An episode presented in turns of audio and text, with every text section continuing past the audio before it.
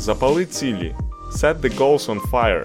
Корисні звички, поради та лайфхаки для активного і насиченого життя. Ресурси, фінанси, книги, обмін думками та ідеями. Епізод 54. Стовпи руху FIRE для молоді.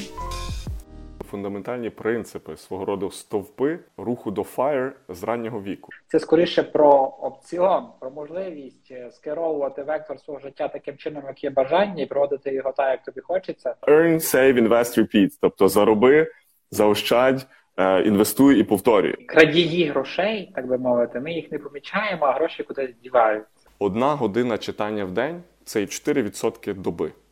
Але ці 4%, якщо ви їх поскейлите і продовжите на 10 років, Це хіба що була б мрійно пенсія, але звичайно, що ми не хочемо. поїду до прабабці в село і там ще дешевше жити. Вжимаємо, вона потім підстрибує, і ми лякаємося, і ми стаємо значно консервативнішими.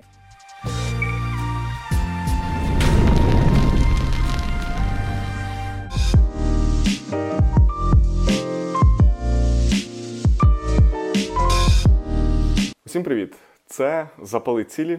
І сьогодні у нас епізод це запис інстаграм лайву. Е, Дещо були нюанси зі зв'язком, іноді, можливо, звук чи зображення не ідеальне, але з Василем Матієм е, в рамках ефіру з організацією Sport Money Art Smart е, ми провели ефір про такі фундаментальні принципи свого роду стовпи руху до FIRE з раннього віку. Звісно, можна до цього ставитись по-різному. Всі завжди фокусуються тільки на інвестиціях, на капіталі, на тому, як більше заробити і де взяти гроші. Але для початку молоді, яка туди прямує, яка вибудовує свій капітал, починає свій професійний шлях, значно важливіше вибудувати правильний майндсет, правильний підхід і виробляти звичку, заощаджувати з молодого віку, щоб з часом ці кошти, які ми заощаджуємо, росли, зростали і давали змогу інвестувати. І інвестувати довгостроково, інвестувати в е, хороші, якісні активи, бізнеси, цінні папери, а також в себе. І сумарно ця річ може дати змогу людині вийти на фінансову незалежність раніше і жити якісне життя вже зараз, йдучи до своєї фінансової свободи. А тепер до цікавих моментів з ефіру. Запрошую до перегляду, буду вдячний за ваші коментарі, підтримки, вподобайку. Напишіть, що вам сподобалось, або цікаві запитання до нас з Василем. Я думаю, ще не раз в певних ефірах ми перетнемося. Тому вперед досліджувати цей ефір Інстаграм. Привіт всім! Скоро почнемо наш прямий ефір. Почекаємо, як під'єднається Роман. Цікаву тему. Я сподіваюся, що вона багатьом буде дуже цікава, тому що коли я вперше дізнався про цю філософію, я був дуже вражений, і вона дуже мене надихнула, і я до сих пір живу в рамках неї, тому що перспектива ранньої пенсії вона дуже надихає і дає, дарує повну свободу. Я думаю, що зараз Роман до нас доєднається, буквально там ще, можливо, декілька секундок.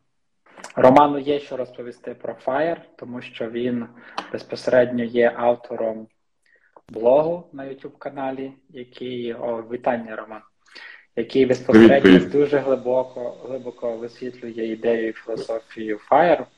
Як твій настрій, Роман? Е, Чудово, гарний настрій. У нас нині багато е, ідей для оптимізму і так далі. І загалом дата класна. 11, 11, 22, дві суми. Все сходиться. Херсон, зокрема, також день шопінгу, день холостяка. Дуже дивні комбінації, але вони цікаві. І з точки зору е, того, про що ми сьогодні будемо говорити, також і, і про шопінг, і все решта можна буде згадати. А загалом е, новини хороші, тому настрій чудовий, будемо нині класно спілкуватися. Гаразд, давай тоді переходити безпосередньо до самої теми, щоб наші глядачі одразу могли відчувати цінність нашої розмови. Розкажи, будь ласка, що для тебе є Fire і як ти про нього перше дізнався, і в який момент став адептом цього руху? Так, ну загалом Fire, він е, як рух зароджувався багато десятиліть тому. Він має різних багато форм, форматів, адептів і так далі. Для мене е, ну насправді одним з таких популяризаторів в Штатах, через якого я зокрема перший раз почув цю абревіатуру, був містер Money Mustache, е, містер Грошовиті Вуса. В нього блог там з 2009 чи 2012 року. І він дуже класно розклав якраз про силу 4%. Почитавши цей допис, я зрозумів, хм, доволі все нескладно. Ясно, що довго треба цей капітал, напевно, збирати, але сумарна математика працює. Але до цього я прийшов трошки пізніше, бо не зразу я натрапляв на його блог. Е, Я спочатку читав багато різних і книжок, і блогів. е, І наших українських, і якихось СНДшних, і американських, і не всюди вживалася ця абревіатура. Тобто, так як ти згадував раніше, що в українських блогерів і в медіа було більше про бюджетування, як заощаджувати, як там кудись чуть-чуть далі, ніж депозит посунутись, але ніхто не вживав словосполучення фінансова свобода. Тепер це вже всюди майорить, бо е, воно на тренді. Не такі, не дуже надихають. Так, так, бо тому що люди не дуже люблять робити бюджет, не всі люблять складати якісь такі плани. Але ну загалом е, я в свій час, десь певно, в 15-му, в кінці 15-му, в 16-му році перший раз порахував приблизно е, тоді з дуже простим там підрахунком, що би мені треба було для життя, якщо би я мав депозит, який мені на той час давав 15 гривень, е, 15% гривні річних, щоб перекрити свої щомісячні того часу витрати. Це перший раз, що я покалькулював FIRE, але на одному інструменті. Ясно, що я б зараз на одному депозиті не хотів жити. Але тоді я перший раз подумав, хм, ця сума в принципі досяжна, але з моїм там заробітком і всім решта треба там жити і працювати далі. Я почав цю тему там 15-16 більше досліджувати. Я в своєму блозі креатив розвиток пошук про фінанси писав ще з 2014 року і почав глибше копати. І скажімо, для мене FIRE, як я вже трошки почав адаптувати американських блогерів і передавати їхні якісь інсайти українцям, адаптуючи під нас. Спочатку це було в блозі, і для мене це якби одна з концепцій, де в тебе є опційність. Financial Independence, перша частина FI, це про фінансову свободу, і коли ти можеш збудувати собі такий капітал, е, за рахунок якого, за рахунок капіталу, активів, це не обов'язково тільки акції і облігації, це може бути і е, там real estate, нерухомість, е, якісь commodities, то що ти можеш вибудувати такий капітал, з відсотків якого можеш жити. І от Financial Independence – це фінансова свобода, і вона досягнення цієї суми дає змогу людині зробити retire early, вийти рано на пенсію. Але це не є обов'язковим, тому що людина може далі продовжувати працювати, робити, що вона хоче, але вже не працювати з тими Не проектами чи з тими людьми, які її не цікаві. І стільки часу Так, не так. хочеться, і в тих проєктах, які І- надихають. Так, і оце мене дуже підкупило, бо я подумав, хм, е, я наразі не є якийсь мега-бізнесмен, поки що якогось свого проекту, де я зароблю мільйони доларів на той час я ще не міг придумати, але я можу працювати, качати добре себе як професіонал, заробляти і формувати той капітал. А от retire early – це не обов'язково. Коли я вже накопичу якусь суму, я подивлюсь, що я схочу з тими грошима, з тими можливостями робити. І для мене в першу чергу FIRE – це про змогу обирати, це про опції, і це про те, що ти. Живеш класно, ти будуєш капітал, ти вже живеш те життя, яке ти хочеш, але при тому відкладаєш трошки на майбутнє, щоб там жити не гірше. І отут ми будемо зачіпати, зокрема, і спортсменів. Е, Для них, наприклад, варіант retire early, вихід на пенсію, це щось таке, що не для всіх українців актуально. Але якщо ти спортсмен і ти умовно там з юного малого віку е, досягаєш там піку фізичної форми, ну залежно в якому спорті, там 18-35, е, Далі дуже часто тебе списують і кажуть, дякуємо за службу, ти був молодець, чи ти була молодець, і все. І купа американських Незалежно інших відомих світових речей. Так, і- і, типу, і можна бути суперкласним на піку, класним суперспортсменом, але якщо ти не продумав свої фінанси, то за 2-3 роки піти в банкрута і збанкрутувати. Тому ця тема актуальна і для тих, хто зразу має багато капіталу, скажімо, спортсмени, які класно пробиваються, але і для тих, хто умовно в 18-20 про цей рух може дізнатись і будувати його протягом десятиліть, щоб потім це все теж не профукати, бо е, в людей бажання є великі. Тому для мене FIRE – це опційність і вміння стратегічно мислити на десятиліття вперед, щоб себе, свою сім'ю, можливо, своїх нащадків забезпечити так, щоб в них був класний старт і класне продовження життя. Отже, ключове, що можна резюмувати, так що FIRE – це не обов'язково про ледачий спосіб життя уже там з молоду, коли ти досяг фінансової свободи. Це скоріше про опціон, про можливість е, скеровувати вектор свого життя таким чином, як є бажання, і проводити його так, як тобі хочеться, не думаючи про фінансовий аспект, не залежачи від рівня фінансових потоків, який ти в цей момент генеруєш. Хочеться там нову професію спробувати, хочеться піти там в університет, дорогий вуз, там вже в якомусь зрілому віці. Хочеться змінити місце проживання. Тобто, це ті от опції, ті от можливості, які Fire дарує. Друзі, я б хотів, щоб ви зараз написали в коментарях ті, що знали про філософію Fire до нашого ефіру, поставте так. Або одиничку. Ті, що ті, що не знали, і тільки від нас зараз дізнаються, поставте ні або двійку. А далі давай Ром, поговоримо про те, що що ж вилилось це от захоплення, тому що е, так нескромно може бути сказано, але в цьому етері присутні співзасновники цього руху в Україні. І ти особисто приклав немало зусиль для популяризації цього руху для адаптації великої кількості англомовної літератури. Розкажи, будь ласка, як як тебе як тобі вдавалося це реалізовувати? Чи заходить українцям ця ідея? Шановне товариство, тут ворожі дрони вплинули на мій інтернет-сигнал і на навушники, і, на жаль, частина сегменту буде в поганій якості, але я думаю, попри роботичний звук, ви зрозумієте, що я хотів для вас донести. Дякую за розуміння, це недовго терпіти. Так, е, загалом, це як завжди одна з авантюр, які ти починаєш і не знаєш, що з цього вийде, але воно тобі все одно цікаво. Я писав в блозі про фінанси неодноразово. Я мав якісь події, які були так чи інакше пов'язані фінансової грамотністю. Ми з тобою перетинались на грі життєвий капітал в той час, коли я ще не мав ютуб блогу. Але коли прийшла пандемія, я зрозумів, що в мене з'явилось трохи більше часу, не треба помітитись на роботу. Я вдома більше. Е, я зрозумів, чому не спробувати ще один варіант подачі. Ну, тому що тексти не всі читають, тексти не всім заходять. Ютуб і відеоконтент він йде на підйом, а зрозуміло, що український ринок і сегмент фінансів він ще дуже слабо розвинутий. Так, у нас були вже кілька блогів, а до україномовного класного контенту було мало. І я просто подумав, чому б мені якісь речі, які я в себе роблю, які вже через себе пропустив, і частково, от, як ти кажеш, е, пропускати, аналізувати, дистилювати найкраще з е, американської закордонної літератури, бо мені цікаво і приємно читати багато не тільки про фаєр, про економіку, і шукати ці такі принципи перетини, які працюють і для фаєр. І я вирішив попробую знати там 5-6 роликів, подивлюся, як воно піде. Я там перший ролик записав взагалі без мікрофону, з дуже неякісним звуком, але проте е, там зразу е, приєдналась подруга, каже, давай я тобі краще це редагувати. Я докупив мікрофон, щоб чуть-чуть давати кращий. А, тобто контент був гарний, не, не завжди був гарний звук.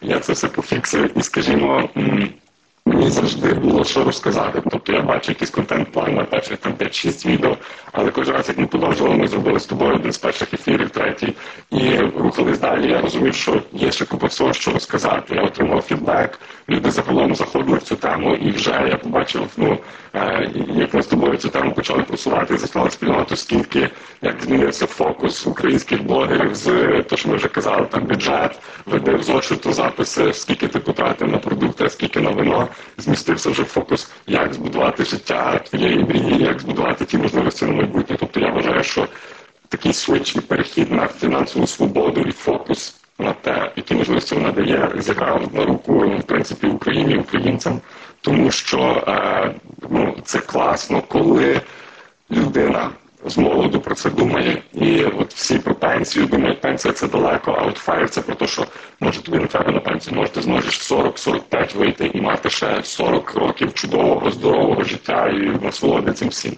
І для мене воно таким хобі, е, як такий сноубол ефект, коли е, накопичується така велика снігова е, кулька. Так, пишуть, мене звук зі збоями. Цікаво. Так, так, в тебе трошки трошки е, погіршилася якість звуку, таке ніби віпнувся інший мікрофон. Спробуй там заменеджити, подивитися, що могло змінитися. Я тебе цілком підтримую, тому що в історії з ранньою пенсією, взагалі з фінансовою свободою, вкрай важливим є ранній початок, тому що ми зрозуміємо, що магія складного відсотку це восьме чудо світу.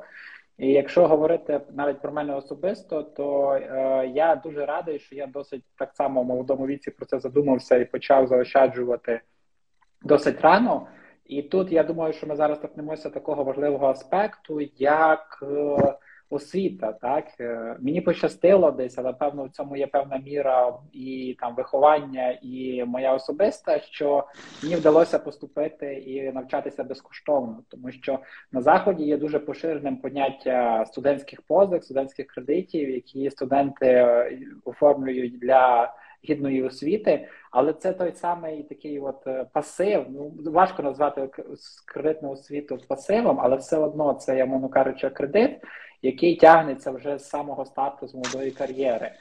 І давай акцентуємо увагу на е, освіту як інвестицію в себе, але на на актуальність раннього початку, і взагалі як як це все можна раціонально заменеджити.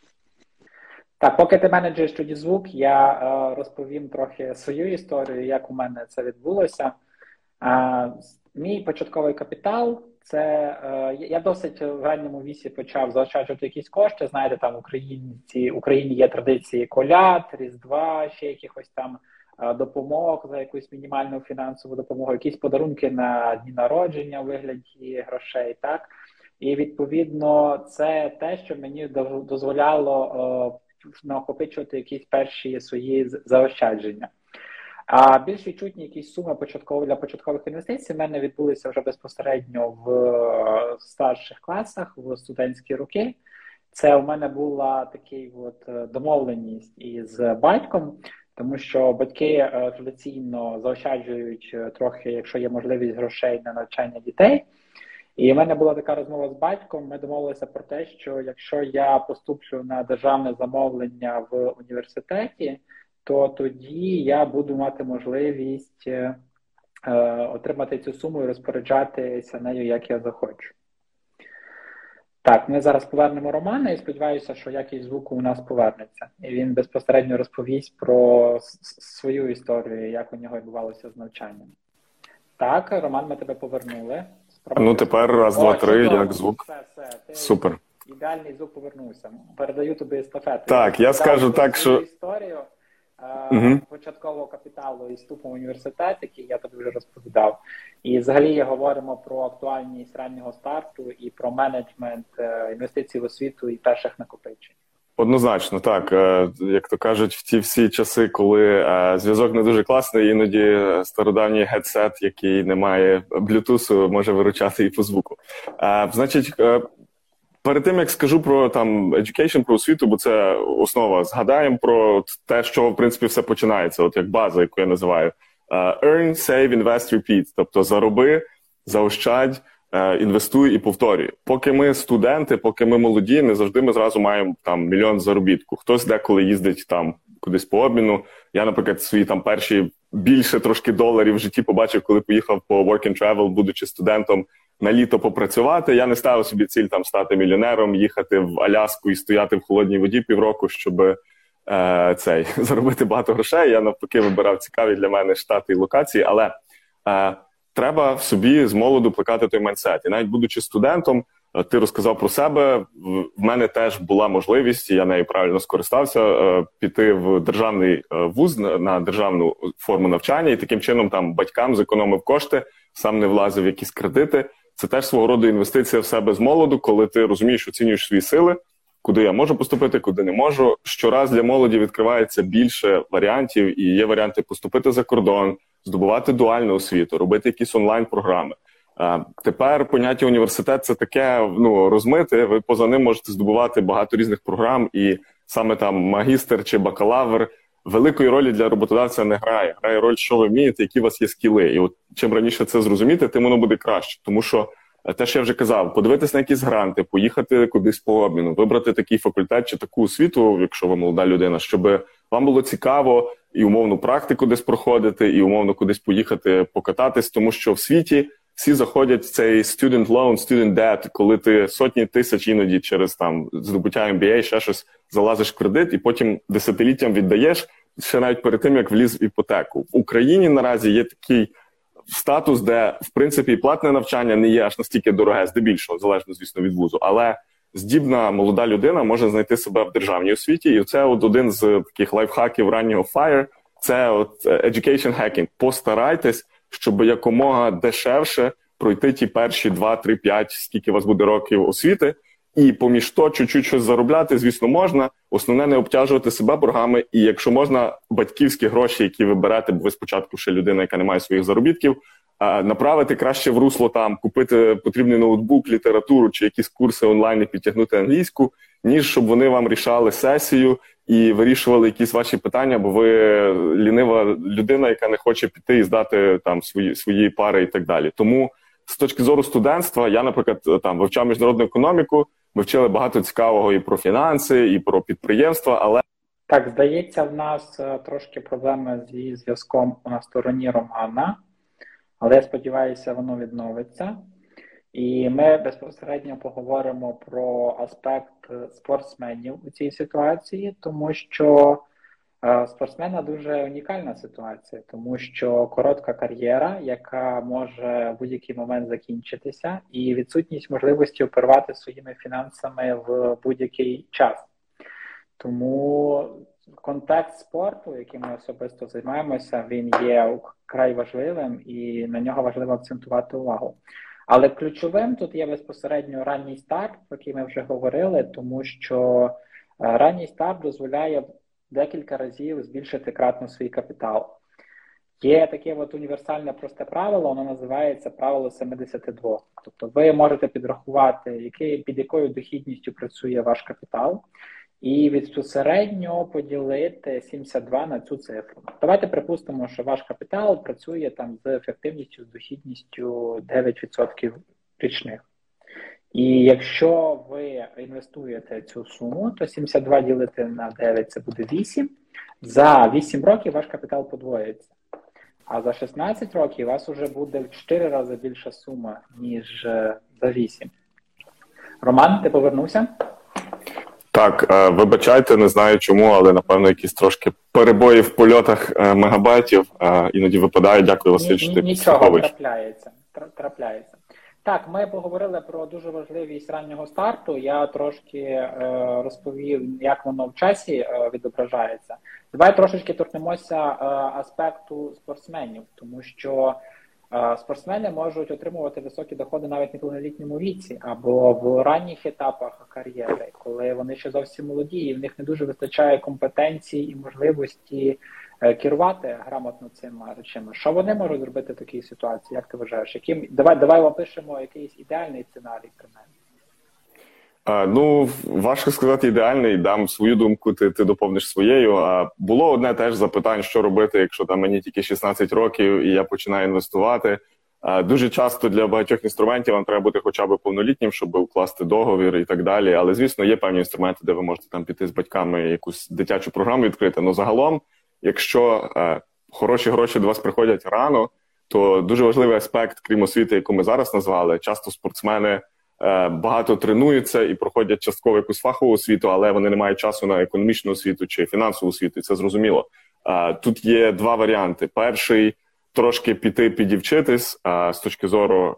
Подивитись кілька безкоштовних онлайн-курсів, пройти базовий якийсь курс про фінанси і інвестиції. У нас є певні курси на Прометеусі. Ми разом з командою Smart робили на платформі. Зрозуміло, теж гарний вступний курс про інвестиції. Тобто людина, яка має капітал, яка розуміє, що вона сама це свій актив, бо поки в неї є здоров'я, вона здобуває рекорди, стає класним спортсменом.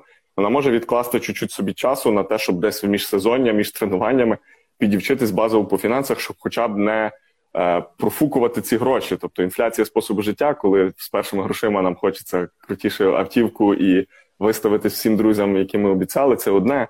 А почати думати про ці гроші це друге. Тобто, перший крок базово себе навчити про а які опції бувають. А другий крок, якщо ще ти неповнолітня чи неповнолітній, звісно, підзбирувати ці кошти, поки буде повноліття, можна розмістити на якийсь там юніорний депозит, чи з батьками домовитись, що вони десь розмістили. Тобто я би до 18 точно накопичував якихось консервативних інструментах, а вже після 18 включався в щось цікавіше. І там можна йти різними шляхами.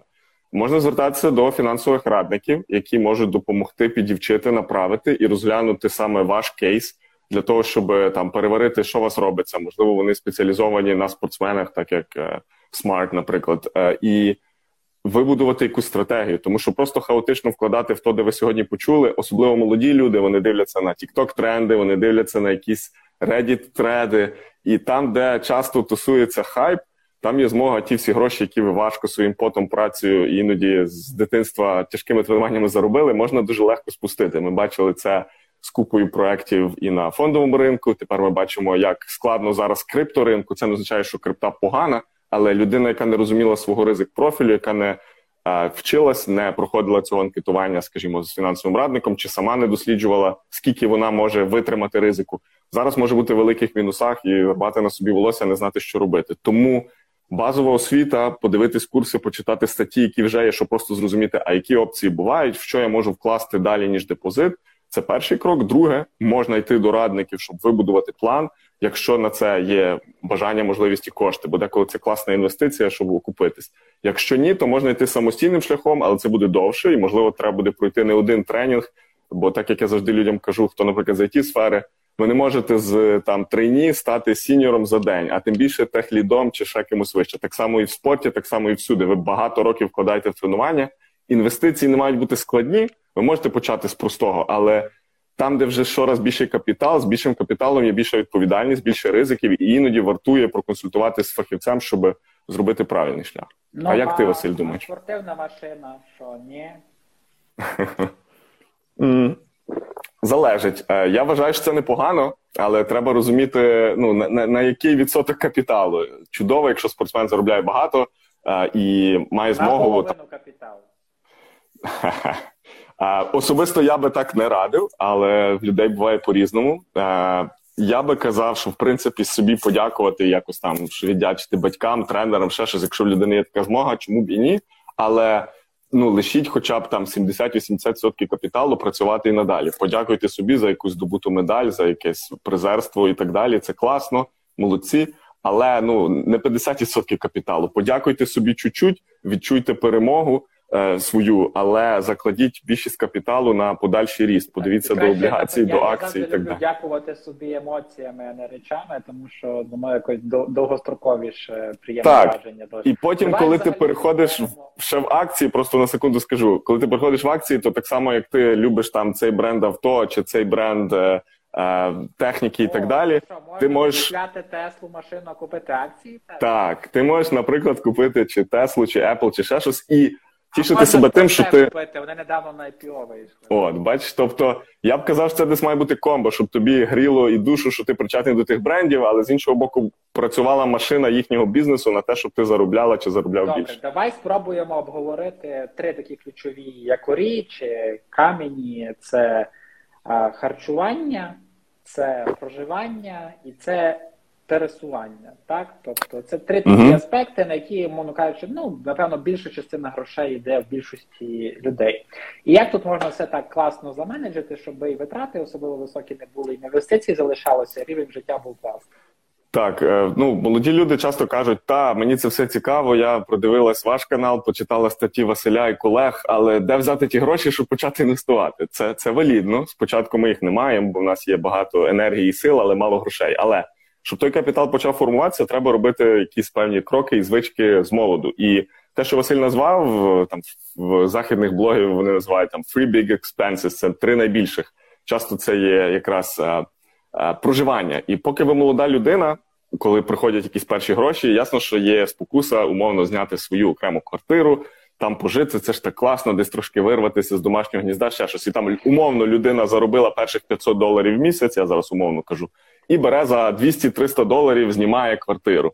І ти розумієш, що ну щось трошки не ріже. Ти зразу половину того, до чого ти добився, віддаєш тільки на житло, а ще треба за щось пожити, а ще треба кудись ходити з друзями, потусуватись. Тощо, тобто, бажання прокачати себе, як тільки є якийсь перший дохід, воно природнє, і це нормально. Але треба бути humble, треба бути більш таким, а, ну свідомим того, що все ок, можна почати з меншого. І поки ти молодий поки в тебе чи нема ще сім'ї, якихось людей, які від тебе залежні, оцей house hacking, профіксити житло всяко різно. Це дуже класний підхід. В Штатах часто це виглядає так, що люди беруть іпотеку і на кілька кімнат набирають собі румейтів, тобто живуть з ними.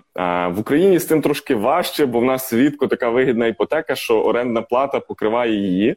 Але ви можете нас дивитися з різних країн світу, і може в вашій країні це має сенс в Україні. Натомість не завжди вам вийде там в 19 чи 20 взяти круту вигідну іпотеку, але ви можете знімати в оренду житло з друзями, подругами, хтось взагалі там живе в гуртожитку, і в тому теж немає нічого поганого, поки ви студент, там соромитись цього не треба. Якщо це вам дає змогу накопичити щось від вашої, там, наприклад, підвищеної чи державної стипендії, від того, що вам дають батьки, поки у вас ще немає заробітки. А потім появляються заробітки, ви собі можете це дозволяти. Тобто house hacking – це якраз про те, що як обіграти витрати на житло. Живіть з кимось, шукайте якісь е, локації, які, наприклад, недалеко, щоб ви могли там ходити пішки, ну умовно. Е, гуртожиток ближче, квартира і дорожче і далі. До неї ще їздити, добиратись. То може я там рік, два-три поживу в гуртожитку, поки студент, нічого страшного. За той час накопичу там на якийсь перший внесок на автівку чи на ще щось, що у вас там в перших цілях стоїть. І інша частина house hacking у – це подумати про де я живу, де я фізично знаходжусь. Зараз тим, що ми багато є в онлайні, умовно людина може знайти якусь першу роботу чи якийсь проект там в Києві а працювати з Чернівців чи Тернополя і витрати навіть на оренду, витрати на якесь житло проживання. Ти робиш такий лайфхак по переміщенню по країні, де в середньому є нижчі витрати, і зокрема. Так, і на housing, і тому таким чином можна прокачатись. Тобто тут має бути десь баланс між, бо хтось каже, ну та я там поїду до прабабці в село і там ще дешевше жити. Ні, ну десь є та межа, де те, де ви знаходитесь, все одно формує ваше середовище, де ви можете качатись, так, будувати так. нетворк, До речі, ти вибудовувати це все. кимось, а мені зразу mm-hmm. такий от е, в голову думка що ну з, з кимось цей цим от кимось це дуже важливо, тому що якщо це так само людина, яка відповідає вашому світогляду, яка розвивається в якихось інших сферах життя, і з якою ви в будь-якому випадку будете ну, на кухні комунікувати чи ще якимись побутових речах, то це дуже класно, тому що ви можете прокачатися в якійсь іншій сфері і заодно передати там свій погляд, свої сильні сторони в своєму, так? Тому це дуже класно. Так, що тобто, це, ну, це може бути і краще, ніж самотні. Так, є в тому плюс, е, якась соціалізація, різні зв'язки. Я свій час, ну, наприклад, ми говоримо про наш досвід. Я жив в дуже різних е, сетапах. Жив з хлопцями, жив з дівчатами, але це не означало, що це були ну, якісь е, е, дивні відносини. Всі всі жили, скажімо, як в серіалі друзі, всіх було своє особисте життя і було нормально. Тобто, не ставте собі якісь блоки, що о ні, бо сусід Вася живе вже на е, зйомній квартирі давно. Може йому мама ту квартиру спонсорує з Італії. Ну, типу, не не дивіться на зовнішність, дивіться на свої можливості, де ви були вчора. І, наприклад, там накопичуючи на своє перше житло, я орендував і велику частину того часу я жив з кимось, жив з друзями жив з колегами, жив з якимись людьми, які там познайомився по нетворку. І це теж було цікаво, бо багато хто з них виростає і в своїх сферах стає крутим, і ви маєте що пригадати колись там за чашкою кави, як ви там в 21 разом щось чудили е, на, на кухні, чи якісь цікаві проекти стартували. Тому house hacking – це перше. Подумайте, як ви можете мінімізувати цю витрату, щоб оцей залишок накопичувати для подальших інвестицій. Якщо ми дивимося про їжу, food, тут теж, е, скажімо, не треба перегинати палки, тому що там вермішель і вода. Е, ну та вони будуть дуже дешеві, але чи ви будете на них продуктивні, чи ви зможете добре вчитись, здавати сесії? не працює. І добре. Я не люблю цього. Я навіть не люблю цих монодієт. Типу я поживу на кефірі і гречці. Це смачно, що один, що другий продукт, але не не, не доводьте себе до цього. Проте раціон дає більше енергії і можливості творити. Однозначно. Просто Добре, тут... скажи, будь ласка, де ще є ось такі, от знаєш є такі непомітні крадії грошей, так би мовити, ми їх не помічаємо, а гроші кудись діваються. І як їх знайти, і що це можуть бути за такі от е, найбільш типові випадки? Я впевнений, що ти знаєш, і в тебе є в цьому досвід. Так, воно буває так, що е, особливо в сучасному світі ми любимо різноманітні цифрові сервіси і підписки. Тощо е, буває так, що ми підписались на якийсь сервіс, або були в якійсь розсилці, або а, там зайшли на чийсь Patreon, а потім передумали цю людину підтримувати, але воно щомісяця чи раз в якийсь час періодично нас чарджить. Зазвичай, коли ти ще студент, ти дуже добре відслідковуєш всі витрати і таке не допустиш. Але коли в тебе вже трошечки обростає життя кількома картками, то що можеш іноді цього не відслідкувати. І от е, тут важливо подумати і зважити, е, якби увагу на тому, Іноді вартує там проскролити свій statement, подивитись по карті, чи не було якихось дивних чарджів. Іноді ви десь свою картку могли засвітити чи дати на якийсь фішинговий сайт, і ви не бачите, але вас хтось за щось чарджить, якась підписка, чи аудіокниги, чи ще щось. Треба добре покомунікувати з банком. Там, навіть якщо таке сталося, це можна відмінити. І, скажімо, дрібні якісь такі речі, так як ми сказали, наприклад, е, ми говорили там про їжу. Їжа це теж має бути баланс. Не ходити щодня в Макдональдс, е, бо це і нездорово, і трохи дорого, але іноді собі дозволити можна. Так само не щодня в ресторан, але з друзями знову ж таки дрібничка, але з друзями бачитись не зразу в закладі. а Давайте зустрінемося десь погуляємо, пройдемось. Тобто іноді. Навіть час, коли ви відкладете це все, ви там радше сходите на каву, але не будете сидіти зразу там їсти стейк на кожній зустрічі там п'ять разів в тиждень. Про транспорт знову ж таки, е, як дрібний лайфхак, та якщо ви там багато користуєтеся електротранспортом, то що візьміть собі якийсь проїзний, якщо у вас типовий маршрут там в університет додому, тощо. Якщо ви вже готові вкластись в автівку, зрозумійте знову ж таки приховані е, всі ці кости, які спочатку не видно. Та ми назбирали там умовно перших 8 тисяч доларів на свою машину, купуємо. А зрозуміти, скільки в місяць вартує обслуговування, а ще в рік додаткові техремонти. Тож, тобто, закладіть реалістично, яку ви автівку потягнете. Бо деколи людина класно хоче показати, яка вона заможна, багато доста... має багато достатку, але забуває про цю приховану частинку, яка буде викачувати з бюджету ті варіанти, ті гроші, які могли йти кудись на інвестиції. І є класна штука, що враховуючи наше правило 4%, яке говорить про те, що класно назбирати капітал, 4% з якого в рік покривають наші витрати. Е, мені просто ця фраза дуже сподобалася.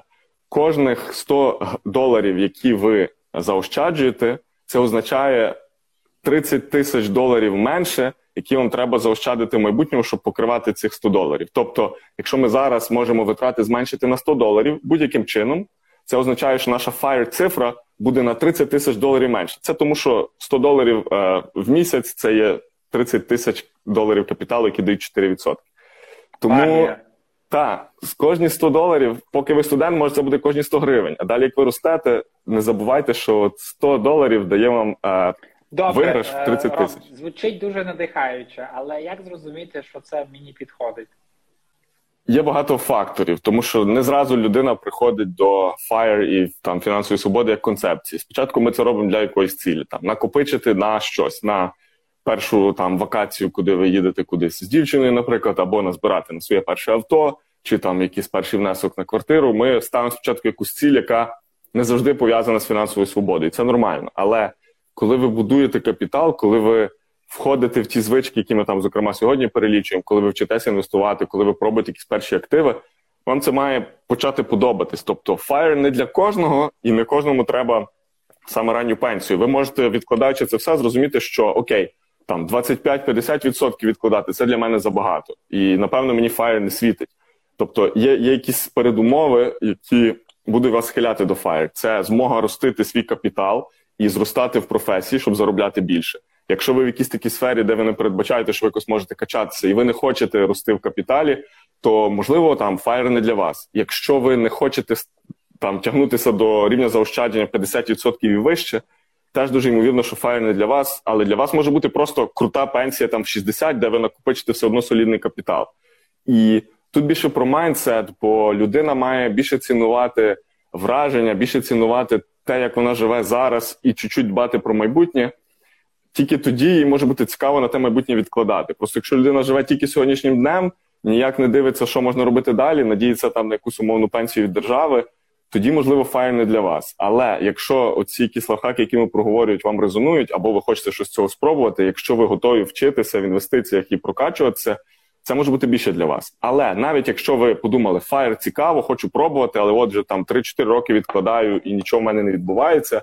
А, ну, ми змінюємося, і наші витрати і потреби змінюються. Те, що я закладав собі якусь цифру в 2016 році, як fire цифра, я її давно минув але мої витрати і стиль життя і потреби з того часу змінились. Тому так, є оцей ріст, але я його приймаю, бо я не хочу там жити гірше ніж певний рівень. Але я теж ставлю собі якийсь там природній ліміт, щоб мати суму, на яку жити далі. І от ви мусите для себе зрозуміти, що для мене якась основна ціль, чи хочу я з часом не працювати ні на кого, робити якісь свої проекти і так далі. Ви можете це досягнути не з FIRE, а з якимось своїм крутим стартапом, бізнесом, тощо це теж цікавий шлях.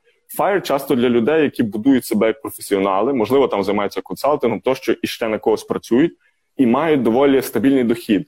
Е, люди, які, наприклад, митці, творці, в когось там менш стабільний дохід, їм важче, скажімо, спрогнозувати Fire, бо важче побудувати цю модель. Але такі люди теж можуть тягнутися до цієї філософії. Тобто mindset і то, як ви дивитесь на майбутнє, грає роль.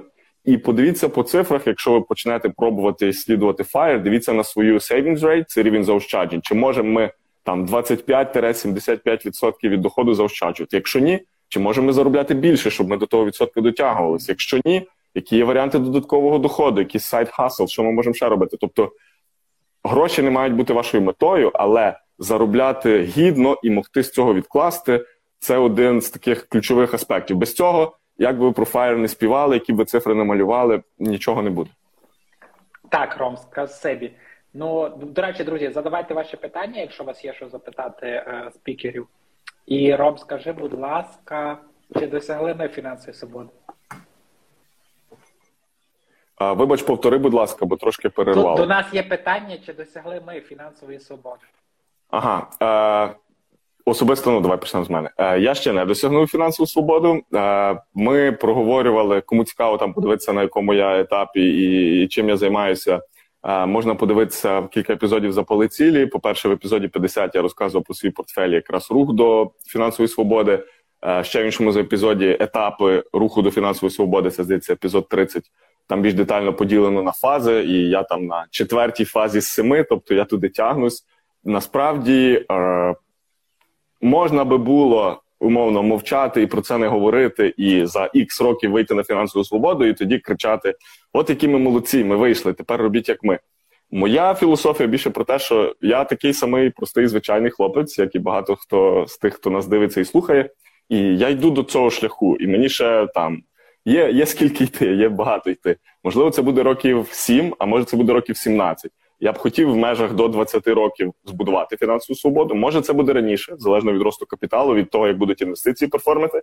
Але я наразі, скажімо, там на шляху, який туди йде, але ще, е, скажімо, навіть половинки свого шляху я поки що не досягнув. Але я туди йду, я про це розказую. Ми про це спілкувалися на ефірі з Василем про його портфелі, якісь очікування в грошах. Звісно, що хотілося б чим поближче до американського мільйону, бо після того як ти проходиш там перший український мільйон гривень, це гарне досягнення, але зрозуміло, що там в теперішніх обставинах е, ця сума не є така звучна. От хочеться ближче до американського мільйону доларів, і тоді вже думати про файл. А в тебе так, як Василь? Я, я тебе розумію. Е, я хочу сказати, що так, я теж тільки на шляху до фінансової свободи, тому що Умовно кажучи, якщо розраховувати той е, пасивний дохід, який може бути в сьогоднішній момент, да, якщо структурувати активи так, щоб вони були націлені на пасивний дохід, то це хіба що була б мівіно пенсія, але звичайно, що ми не хочемо жити на мівіно пенсії, тому є ще над чим працювати. Добре, скажи, будь ласка, як інвестувати в 16 років? Багато спортсменів є молодими людьми, вони рано починають кар'єру. Як можна інвестувати в 16 років? Так, я вже десь це частково зачіпав попередньому питанні, коли ми про неповнолітніх говорили. Багато вам будуть казати про там інвестуйте в себе і так далі, і це правда. Але е, в 16 років я поки не знаю там варіантів, як можна легально там в брокера зареєструватись тощо, хіба що якийсь там дитячий рахунок відкрити. Але ви можете по-любому почати накопичувати з бази, тобто спочатку просто не називати то інвестиціями, а придбати валюту і е, зробити собі, хоча б якийсь розподіл портфелю на кілька валют, дочекатися 18-ліття і інвестувати. Але що ви можете зробити до повноліття, це якраз е, прокачати свою свідомість, прокачати своє розуміння інвестицій, в що я хочу вкладатись. Ви можете, наприклад, якщо у вас є там старший брат, сестра, через них відкрити ті ж е, брокерські рахунки і попробувати таким чином. Хоча, звісно, ну там треба дивитися, тому що. Е, походження коштів, доходи і так далі. Про це все може питатись податкова. Це не є так просто. Тому я би вам рекомендував просто до повноліття е, максимально, хоча б розкинути по кількох валютах, спробувати, можливо, якийсь юніорський депозит, тощо, якщо є довіра до батьків чи родини, через когось з них там купити ті ж облігації. Чи е, покласти на депозит і дати цим грошам порости кілька років. А з 18 років Е, я б казав, що спокійно можна навіть з невеликих сум через те, що брокери тепер знизили свої комісії і не не здирають, так як колись щомісячні платежі. Ви можете навіть там від тисячі від двох тисяч доларів інвестувати через того ж Interactive Brokers вже в акції, облігації і в цінні папери світові, які вам на довгому горизонті більш ймовірно дадуть хороші класні результати там в 7-9 річних навіть після інфляції. Тому я б казав 16 років подумати перше як зробити себе фінансово освіченим, вкластися в інвестицію, пройти кілька курсів, чи хоча б послухати е, якусь консультацію про те, які опції інвестицій можливі, накопичити до 18, навіть якщо у вас зразу класні контракти і багато грошей, не купувати багато квартир і автівок, а дойти до повноліття і тоді повідкривати рахунки ну і в українських брокерів, закордонних, і почати вже інвестувати більш так зважено, напевно, порадивши з радником або подивившись кілька курсів з фінансової грамотності, тому що основне не повестись на то, що робить ваш друг спортсмен. Чи ваша подруга е, поруч, бо ми всі десь черпаємо знання від друзів, і це непогано. Але ваша задача вийти, вийти, вийти за зону бульбашки спортсменів і подивитись ширше, тому що та всі куплять квартири, всі куплять авто, але не все з цього інвестиції, не все з цього вийде вам потім якось класно продати, реалізувати і витягти з цього дохід. Тому не спішіть брати ті інвестиції, які лежать на поверхні. Всі про них говорять. Дослідіть, бо той же ж американський ринок на горизонті, якщо вам зараз 16-18 ви почнете, і скажімо, до 38 20 років будете продовжувати інвестувати продовж вашої кар'єри, суми можуть бути просто чудесні. І ви можете, будучи ще доволі молодою людиною, закінчити кар'єру чи спортивну, чи якусь іншу, і жити вже життя фаєр, роблячи щось інше. Але теж йдучи туди, треба думати, що ви будете робити на цьому фаєр. Це не має бути лежання пасивне і, і, і сон. Так. Нас часто питають, е, яку як сформувати свій портфель активів і яка структура ваших активів, тобто твоїх, моїх. Може, той раз ти відповісиш перший як варіант? Я можу відповісти, що в мене домінуючу частину портфелі займають е, цінні папери тому що це найбільш ліквідний клас активів. Е, в нього довгострокова середня дохідність вища ніж нерухомості, якщо ми пасивно інвестуємо, не активно займаємося нерухомістю, так. І тому, що світова статистика найзаможніших людей світу в Family Office говорить про те, що заможні люди на заході інвестують в цінні папери, і в них в них більше 50% від портфелю. Тому, мовно кажучи, я користуюся кращою світовою практикою, яка підходить і мені до мого інвестиційного темпераменту. Класно. Е, про себе скажу, що в мене теж е, десь, напевно, півтори роки тому в портфелі почали домінувати саме цінні папери.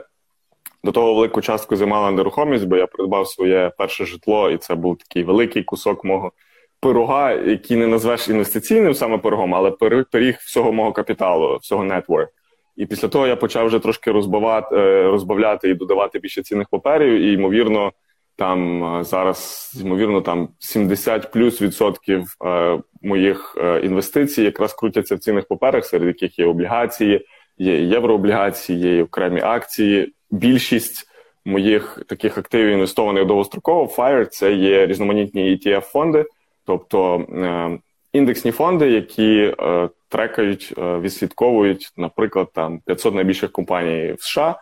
Ми про них не раз згадували. Також я маю деякі світові фонди. Тобто я цілю збудувати свій fire портфель більш пасивно, але в мене, крім того, є частка в районі там в різний час від 8 до 12% портфелю, де я заходжу в щось більш ризикове згідно свого ризик профілю, і там я можу добрати собі окремих Е, акцій компаній, можу іноді е, добрати щось таке, що там для мене менш типово, чи чи збільшити тимчасово частку там криптоактивів тощо. І кому цікаво подивитися детальніше, там і портфель, як я до цього підходжу.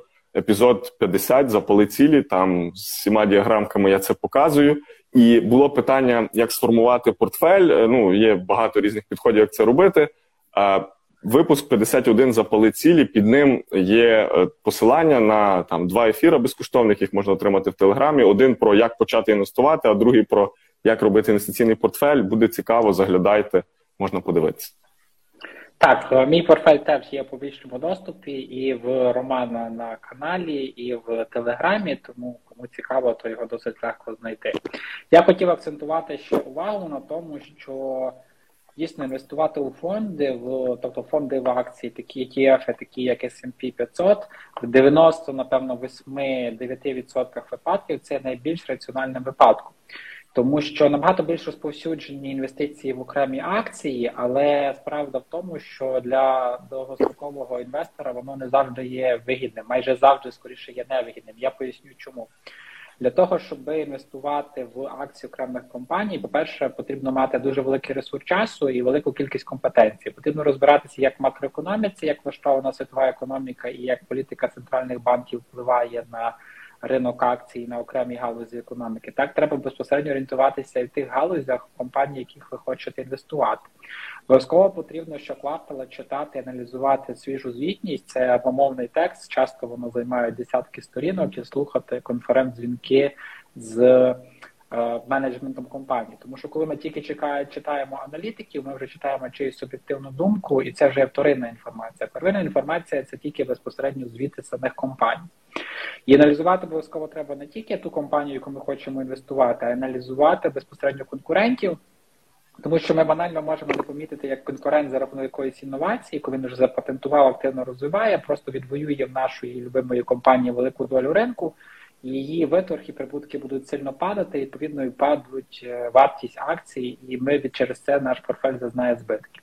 Можна зараз дуже яскраво спостерігати, як біг тех, тобто ці от великі мастодонти фондового ринку, які панували там вже більше 10 років. Це Microsoft, Google, Amazon, Facebook, так наскільки вони скоректували в 2022 році, і наскільки вони впали в капіталізації.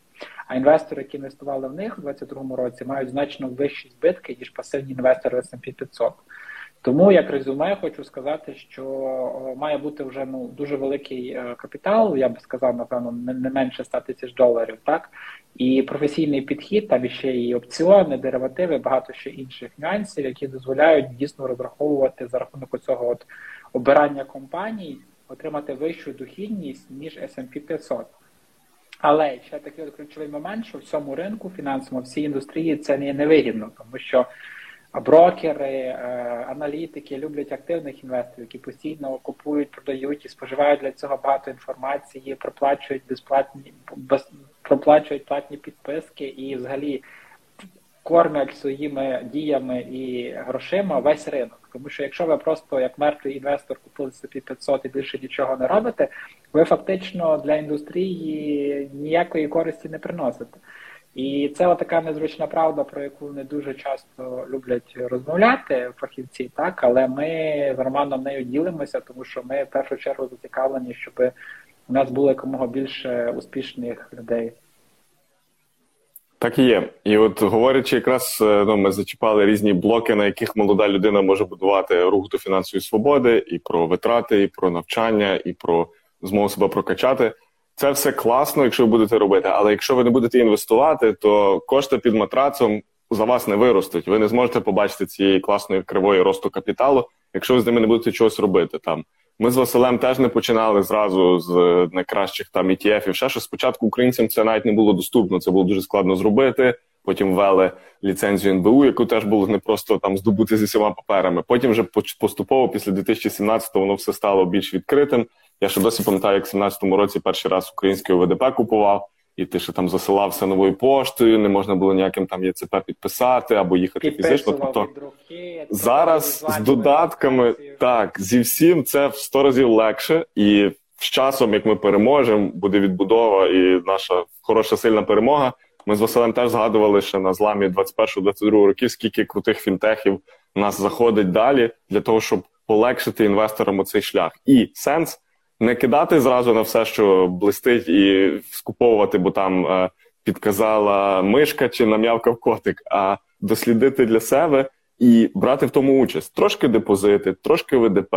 Дослідили, що таке брокер, які є гарантії, купили там кілька ETF, купили кілька поштучних акцій, подивились наш ефір з Василем про оподаткування, зрозуміли, як це на маленьких сумах платити якийсь податок, привчили свою податкову, що це нормально. Тобто, це є шлях, і ви, як молода людина, маєте втягнутися в те, що інвестиції стають частиною вашого життя. Хтось ходить і хвалиться, скільки там е, не знаю, на шубу потратив. Хтось радіє тому, що е, не знаю, якісь купив нові класні гаджети чи супер наворочений якийсь кулер до свого комп'ютера. Фаєристи вони частіше там ну не хваляться своїм нетворк, але розказують там, яку класну інвестиційну можливість знайшли, або якийсь класний фонд, який коштує дешевше, чи покриває якийсь там фактор, який ця людина хоче вкласти. Тобто це трошки змінює shift того, що ви хочете тратити гроші на інвестиції. Оце Або як має стати ви менеджили якісь свої витрати, там оренду офісу, чи квартири, чи ще чогось, і за рахунок цього почали інвестувати на якусь суму більше в місяць.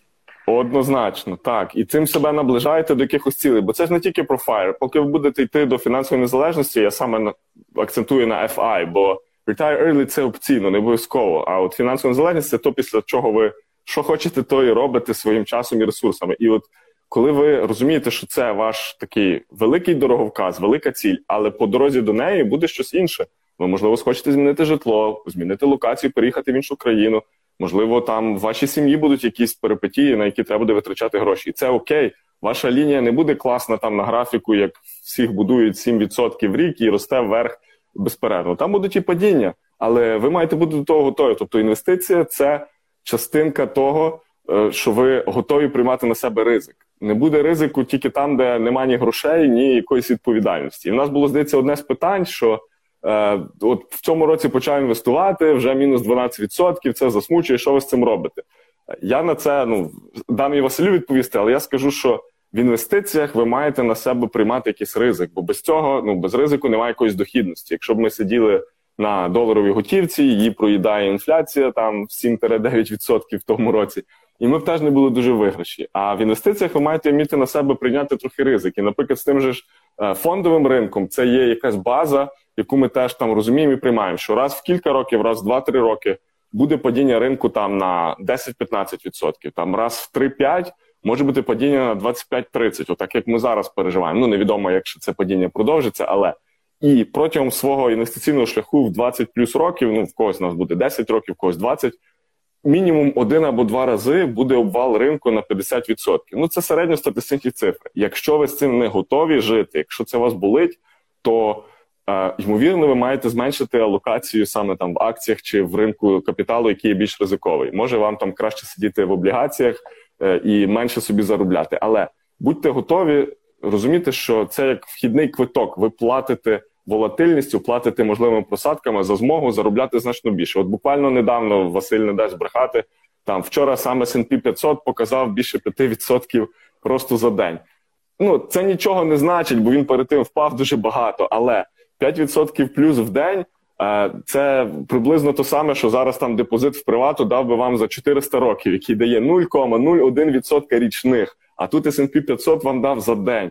І ясно, що це ризик, ясно, що багато інвесторів зараз в мінусі. Там хтось питався теж, е, як в вашому портфелі. Мій портфель саме пенсійний зараз теж має мінус. Він трохи нижчий, ніж мінус S&P 500, але це окей, це просадка, на якій я продовжую докуповуватись, інвестувати згідно своєї довгострокової стратегії. І якщо ви не готові мати мінуси для того, щоб оці всі хвильки. Е, гарно на них їздити і серфити, щоб потім виходити в плюс, то можливо ви зарано зайшли в ринок акцій. А як ти думаєш, Василь, що ти скажеш про мінус 12 і журбу? Е, так, я повністю тебе підтримую, але можу тільки сказати, що тут ключовим є е, не взяти на себе за великі ризики і за велику волатильність, тому що це йде як пружина. Коли ми її дуже сильно там зжимаємо, вона потім відстрибує, і ми лякаємося, і ми стаємо значно консервативнішими ніж наш звичайний е, темперамент. Тому що коли ми торкаємося одного краю крайнощі, то ми схильні від, відштовхнутися далі від центру в іншу сторону, і таким чином важче досягнути золотої середини. І погонею за дохідністю, наприклад, да, останні роки багато хто інвестував в технологічні компанії. Той же індекс NASDAQ 100 просів на багато індекс технологічних компаній. Так він просів значно сильніше, ніж індекс S&P 500. Корекція S&P 500 з початку року на сьогоднішній момент там менше 20%. Там здається, навіть з урахуванням сьогоднішньої торгової сесії буде ближче до 15-17. Тому насправді е, знову ж таки пасивне індексне інвестування воно нудне. Е, відверто кажучи, так, але воно захищає нас від глибоких просадок і довгостроково нам гарантує більш передбачувані результати. І нас, до речі, до цього було ще одне питання в коментарях: що ми можемо порекомендувати, крім S&P 500 як фонди для пасивного інвестування для початківців. Ну, для початківців, я думаю, може підійти VT е, для всього світу. Ви можете також подивитись до якоїсь частки бондів. Це може бути AGG або BND. Хтось там любить якісь інші різновиди, типу е, там TLT, тощо. Ну насправді в ідеальному кейсі ви б хотіли закупитись не тільки Америкою, але й мати в собі трохи світу. Бо так, зараз Америка домінує, в неї там від 57 до 60 плюс е, капіталізації всього ринку, але чи буде так і надалі, чи не вийде якийсь великий азійський тигр, чи хтось у наступні там 50 років лідерство? Ну, є різні прогнози щодо Індії, Китаю. Е, я не знаю, як буде, але, наприклад, в своєму портфелі я додаю ще якусь частку, крім е, S&P 500. І те, що казав Василь, чим більше у вас зростає капітал, ви наближаєте, ну там ви почали не знаю, з 5 тисяч, потім допрацювали до 10 і ростете далі. Тим більше буде спокуса спробувати якимось чином урізноманітнити цю пасивну стратегію. І от туди ви вже можете там на 5-10% капіталу додавати щось, що ви думаєте, дасть вам перевагу над ринком. Це можуть бути окремі акції. Я знаю, там Василя є е, фаворити. Я, наприклад, собі іноді додаю е, такий фактор, як е, Е, компанії з е, компанії е, цінності, але з малою капіталізацією, small cap value funds. Я вибираю якийсь такий фонд, який теж я не беру одну компанію. Я не такий розумний, як Баффет, щоб вибрати круті компанії там ціннісні, але я беру пул і інвестую в людей, які вибирають з них найкращих і цілому там є дослідження, що доводить, що чуть-чуть цього фактору в портфелі може покращити довгостроковий е, прибуток і при тому чуть-чуть зменшити волатильність. Чи буде воно так? Я не знаю. Це моя інвест-гіпотеза на невеличку частину портфелю. І ви після того, як почнете з пасивного, з нудного S&P 500, хоч воно нудне, але воно е, ну круте. І багатьом інвесторам S&P 500 на 90% і на 10% чогось іншого, бондів або кілька якихось фондів, з якими ви бавитеся буде краще, ніж будь-які інші поради, які там від нас Василем чи від когось ви почуєте. Тому моя думка почати з простого до Америки додати трошки світу, а далі вже урізноманітнити бондами, можливо, якимись факторними ETF, чи якась сфера, яка вам цікава. Може, ви там фанат генетики, генетичних розробок або біотеху. Е, up to you, але не кидайте зразу на все. Почніть з бази, почніть з простого, і тоді вже додавайте. Друзі, що ще хотів додати, це попри ті всі лайфхаки, які ми назвали, попри певні початкові речі, з яких можна починати, е, вартує бути адаптивним, вартує бути гнучкими, тому що адаптивність і здатність до навчання це основний, найбільший і найпотужніший актив у арсеналі будь-якої людини, яка прагне до фінансової свободи. Чому? Тому що будуть змінюватися підходи, сама концепція FIRE, вона вже змінюється і походять різні течії, відгалуження і так далі. Вам не обов'язково треба накопичити саме якусь канонічну суму з книжки. Ви можете жити на менші гроші, ви можете жити по-іншому, ви можете переїхати туди, де ваших грошей вистачить на дуже довго. Е, треба залишатися адаптивним. І так як ми зараз живемо дуже непростий час і адаптується, так само і людина, яка прагне до фінансової свободи, вона шукає можливості, вона шукає змогу заробити більше, спробувати бізнес, спробувати якийсь стартап, подивитись на людей довкола і спробувати зробити якусь кооперацію, яка до того, можливо, не була така доступна. І буде сім'я, будуть якісь особисті питання, будуть потенційно якісь проблеми, які важко вирішуються. Не вийде капітал будувати так чудовою одною лінією вверх, але ми можемо зростати, ми можемо прокачувати себе як фахівці, таким чином теж заробляти більше. Треба працювати над собою. Ріст професії це дуже важливо, і починаючи з якоїсь базової зарплатні, ми можемо качатись вище. Як заробляти більше, як здобувати кращі доходи і на що опиратись, можете подивитися епізод 35 запали цілі, де якраз про це я розказую. Там є певні поради, як е, пробити цю стелю, в якій ви застрягли там, де ви зараз є, і над чим ви працюєте. І тому. Оця адаптивність і здатність до навчання вони дуже важливі. Ви знаєте, що я люблю книги, аудіокниги, рекомендую їх в себе в блозі, і е, ну, це невід'ємна частина того, з чого е, можна розвиватись і з чого я черпаю свої знання і ділюсь ними з вами. І класне правило 4%, ми чули не раз про FIRE, яким я хочу тут поділитись, це інші 4%.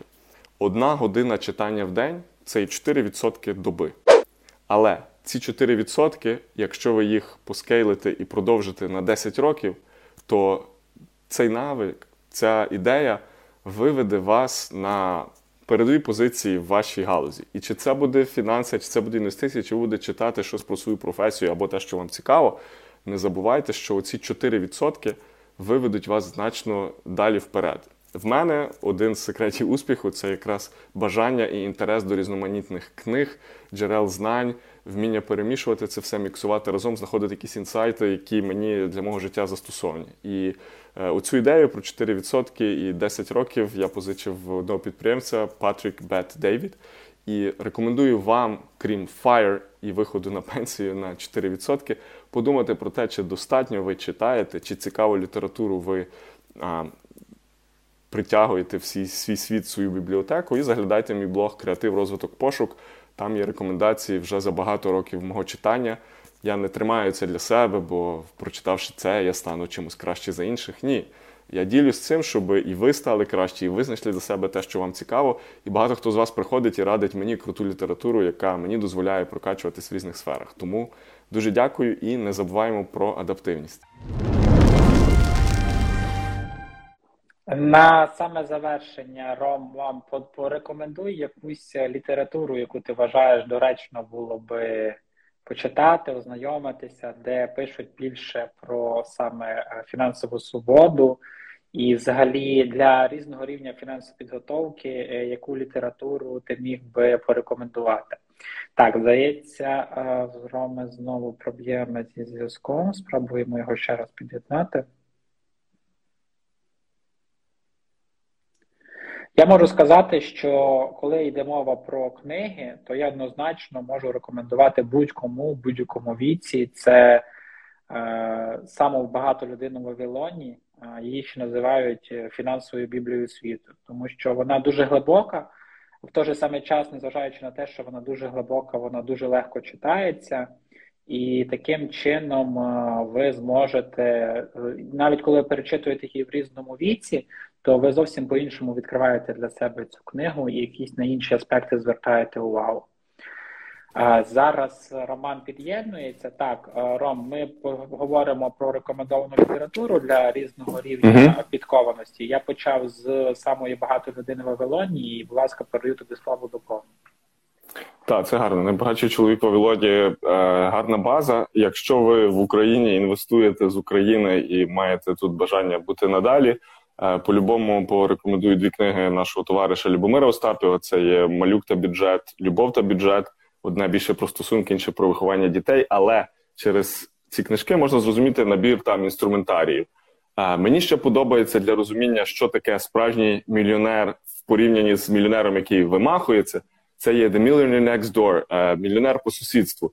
Там про те, як люди, які самі зробили капітал більше ніж мільйон доларів. Це дослідження. Воно ще з 90-х років, воно трошки вже втрачає свою актуальність, але посил того, як люди живуть е, на менше ніж заробляють, і за рахунок того стають мільйонерами, дуже класний. Це про те, що умовно в Швейцарії чи ще десь ви зазвичай не відрізнете е, мільйонера від просто там якогось менеджера середньої ланки по зовнішності, бо в них там не так ну, поведено е, показувати це зовнішньо. В Україні ви будете бачити великий джип, велетенський паркан, ще щось, бо в нас дуже є оцей культ показати гроші. Але найбагатші це ті, в кого гроші за спиною на рахунках, і ви їх не бачите.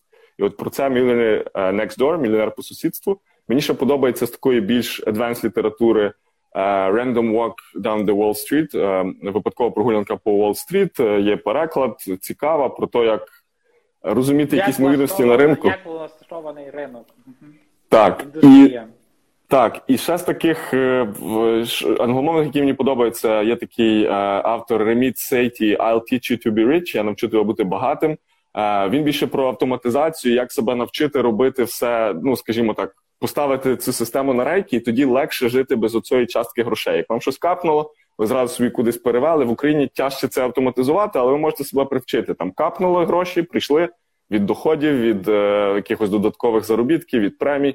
Зразу частинку відкладіть на рахунок, з якого ви далі там, наприклад, поповняєте брокерський рахунок тощо. Тобто там про дієві стратегії. Я навчу тебе бути багатим. У нього є подкаст про е, сімейні фінанси. Це теж цікаво послухати. І останнє, яку я маю рекомендацію на сьогодні, це е, Тоні Робінс е, Unshakable, е, непохитний. Він більш такий мотиваційний спікер, але ми зараз це посуваємо в сторону. Він крім того збудував потужну фінансову імперію.